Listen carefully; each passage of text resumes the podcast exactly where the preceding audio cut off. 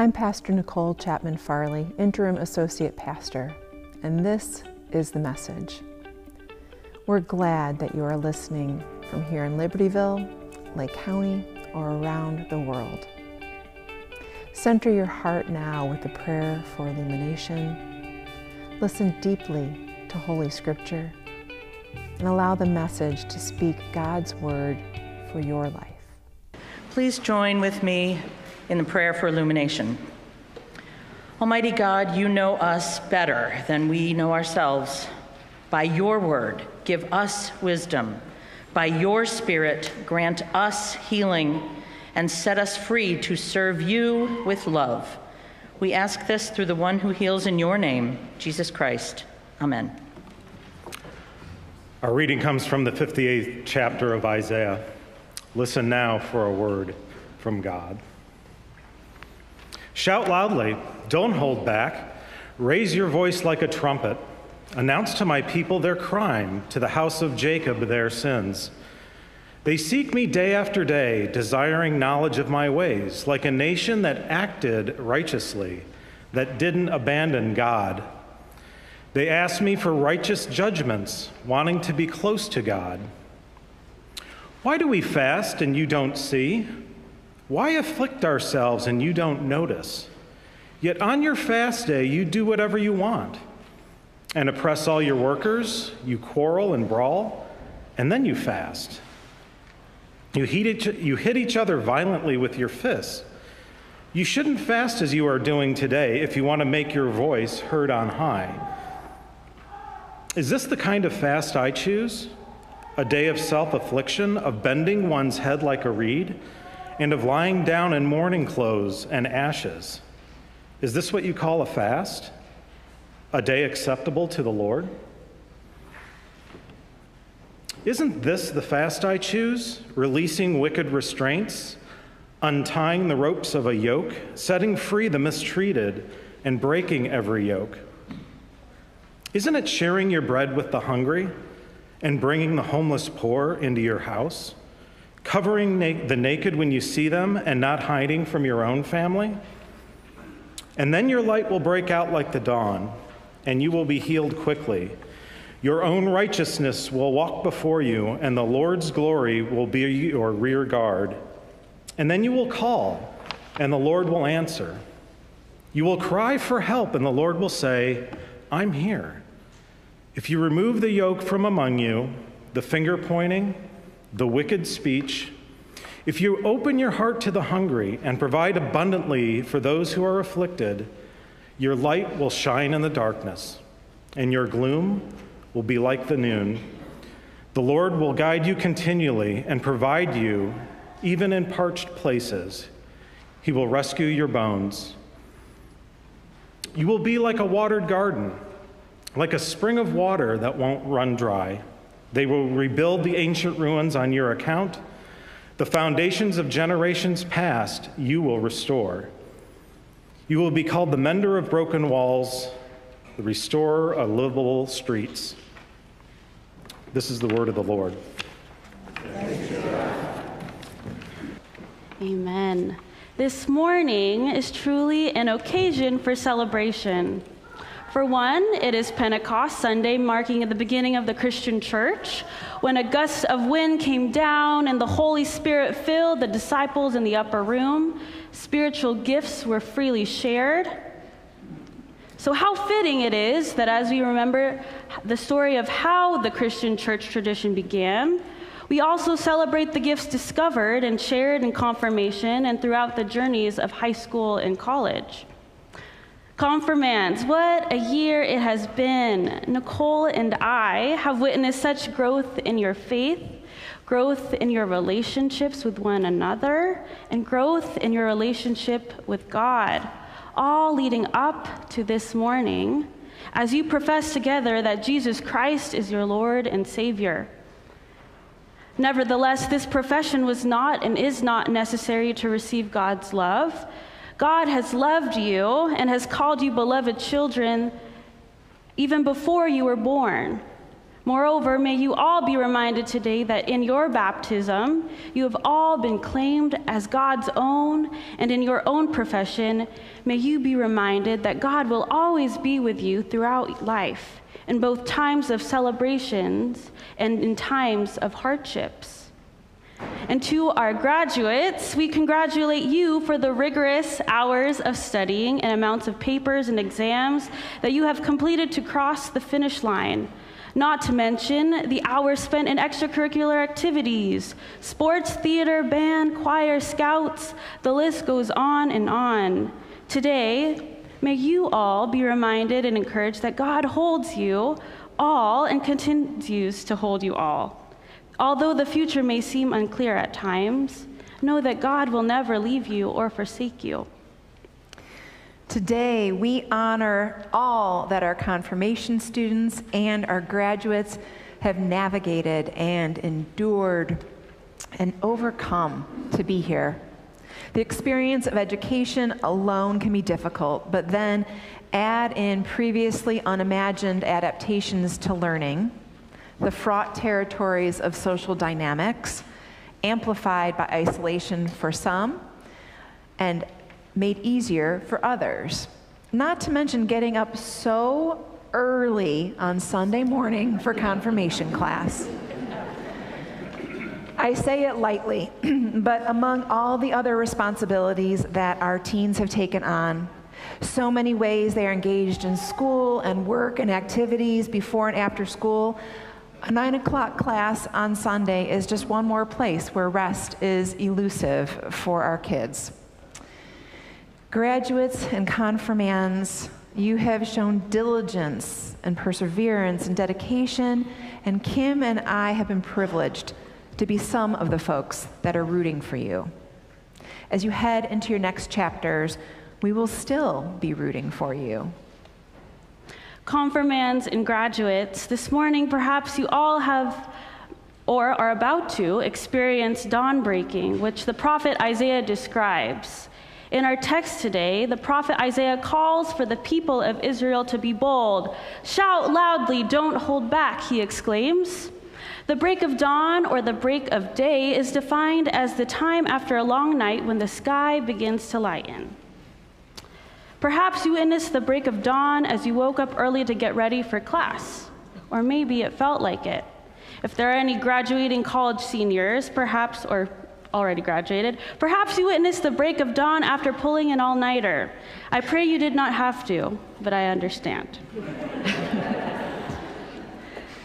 Dawn breaking experiences might be compared to a soul's awakening in which your heart is stirred to move, maybe some nerves mixed with excitement. Sometimes the break of dawn is obvious. The sky is clear, the light shines effortlessly and begins to paint the atmosphere with hues of the morning. And other times, the break of dawn is subtle. Clouds from the evening stay through the morning, maybe some fog is present. The time on our watches, clocks, or phones tell us it's morning, but looking out our window tells us otherwise. Not every break of dawn is met with a beautiful sunrise. It is all a process. A dawn breaking experience in my life was one of the latter. It was not a big aha moment. I did not wake up one morning as a new person with a new mindset. In fact, it was over a span of a year or two. It began my second year of seminary after the murder of George Floyd in the midst of the COVID 19 pandemic, when I realized my faith did not call me to be silent. Maybe for some of us, the events that occurred in 2020 caused you to reflect and think about what you thought you knew. And for me, I thought I had my faith figured out. Nonetheless, like Pastor Nicole taught us last week, sometimes our faith calls us to speak out and make a scene. The break of dawn was a waking up of my soul. It was a realization that God did not call me or you to assimilate or conform, but God affirms all of who you are and calls you just as you are. And as members of Christ's body, we are called to remind one another of one's belovedness, especially those placed in the margins by society. My dawn breaking mo- moment was not a happy ever after, as I said before. In fact, I was broken open even more. My heart was stirring as I wrestled with hard questions and sought out answers about my faith and identity. And in my seeking, people left my life, relationships changed, and some were lost. My heart was left broken. It felt like a long night that would never end. But in the breaking of my heart, I was open to receive a love I never had before. It was patient. It was a love that was kind. It was a love that kept no grudges. And for those of you, confirmands, who recited 1 Corinthians 13 last week, this love I'm describing might seem familiar. It is God's love, which we are called to share with one another in community. No, it is not a romantic love, it is agape love. A love that is greater and hopeful and sees the good in others. It has the power to heal when you receive it because it compels you to share it. This life of faith will lead you to dawn breaking moments throughout your life. We all experience them at different times. Nonetheless, the love of God, agape love, is a love that is constant and will always be there for you to receive and to share. It is a love that never fails. The prophet Isaiah calls the Israelites to have their hearts broken open too. He says to them and to us, on behalf of God, they ask me for righteous judgments, wanting to be close to God. Why do we fast and you don't see? Why afflict ourselves and you don't notice? Yet on your fast day, you do whatever you want and oppress all your workers. You quarrel and brawl and then fast. You hit each other violently with your fists. You shouldn't fast as you are doing today if you want to make your voice heard on high. Is this the kind of fast I choose? A day of self affliction, of bending one's head like a reed, and of lying down in mourning clothing and ashes? Is this what you call a fast? A day acceptable to the Lord? Isn't this the fast I choose? Releasing wicked restraints, untying the ropes of a yoke, setting free the mistreated, and breaking every yoke. Isn't it sharing your bread with the hungry and bringing the homeless poor into your home? Covering the naked when you see them and not hiding from your own family? Then, then your light will break out like the dawn God called me out in a similar way to Kim back in 2015 after a white man murdered nine black people who were holding a Bible study in Mother Emanuel Church in Charleston, South Carolina. The profound awakening that these were my siblings in Christ opened my eyes to all that I had chosen to not notice before. This awakening broke my heart for all the generations who grieved. The awakening loosed my tongue to speak up and out and in about injustice. For me, this awareness did happen overnight, and when the dawn rose the next day, Forward looked very different than it had the day before. I had been a good person and I had my own version of doing whatever I want and oppressing all my workers, quarreling and brawling, and then fasting, hitting others violently with my fists. On the day after, June 18th, 2015, I realized it meant far less to God that I had prepared a Bible study on Job for the women of the church than if I had set free the mistreated, fed the hungry, sheltered the unhoused, covered the naked, and most importantly, worked to break down the systems that allowed those challenges to persist for my siblings, especially the ones who were not white and not heterosexual. I don't know how God will open your eyes, what the Holy Spirit will whisper or yell into your ear, and I don't know when. But I can promise you it will happen. And when it does, your light will undoubtedly break out like the dawn, rising and glowing brighter and brighter. The dawn of breaking experience with the prophet Isaiah describes occurs in service to one another, but specifically those in need. Then Isaiah says, Your light will break out like the dawn. You will be quickly healed. Your own righteousness will walk before you, and the Lord's glory, glory will be your rear guard. Then you will call, and the Lord will answer. You will cry for help, and God will say, I'm here. If you remove the yoke from among you, the finger pointing, the wicked speech, if you open your heart to the hungry and provide abundantly for those who are afflicted, your light will shine in the darkness, and your gloom will be like the noon. The Lord will guide you continually and provide for you even in parched places. He will rescue you like bones. You will be like a watered garden, like a spring of water that never runs dry. They will rebuild ancient ruins on your account. The foundations of generations past you will restore. You will be called mender of broken walls, restorer of livable streets. This light that the prophet Isaiah speaks about is a light of shalom, the Hebrew word for peace, which is an active pursuit of healing and wholeness, not only for oneself, but for a people, a community. Oprah Winfrey famously said, Helping others is a way we help ourselves. This quote does not mean to help others for our own ego.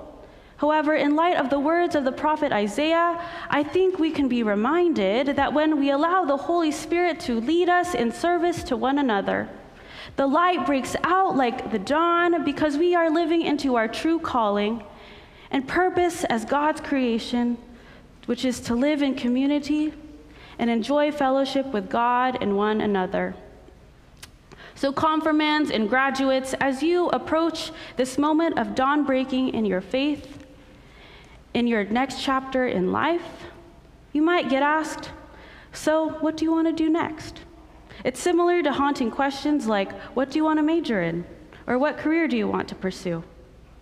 These questions can be daunting as they force us to think about what the future which no one knows anything about. So maybe this morning you can be encouraged to pray. Pray with your whole being, making yourself aware that God is with you each step of the way. Pray with your voice, speaking up when the Holy Spirit nudges you. Pray with your hands and your feet, lending a helping hand when you see someone in need of care or comfort. Then, perhaps, in the experience of living a life of prayer, you pray with your heart and your soul as God reveals a passion that you cannot shake and pursue that with all that you have.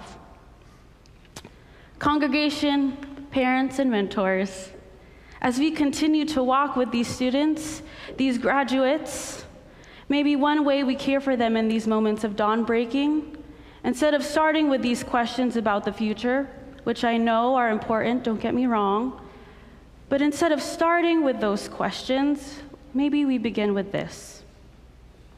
Maybe we ask, What is a problem you want to take part in solving? What issue or need in the world is God stirring in your heart towards? These questions lead us to an opening of our hearts to which the prophet Isaiah refers. For they break open our hearts to see the tender wounds of the world that can only be healed with God and together as Christ's body. So, wherever you go, whatever is next on your journey, you can be certain that God is at work alongside you and that, the, and that the Spirit is at work within you.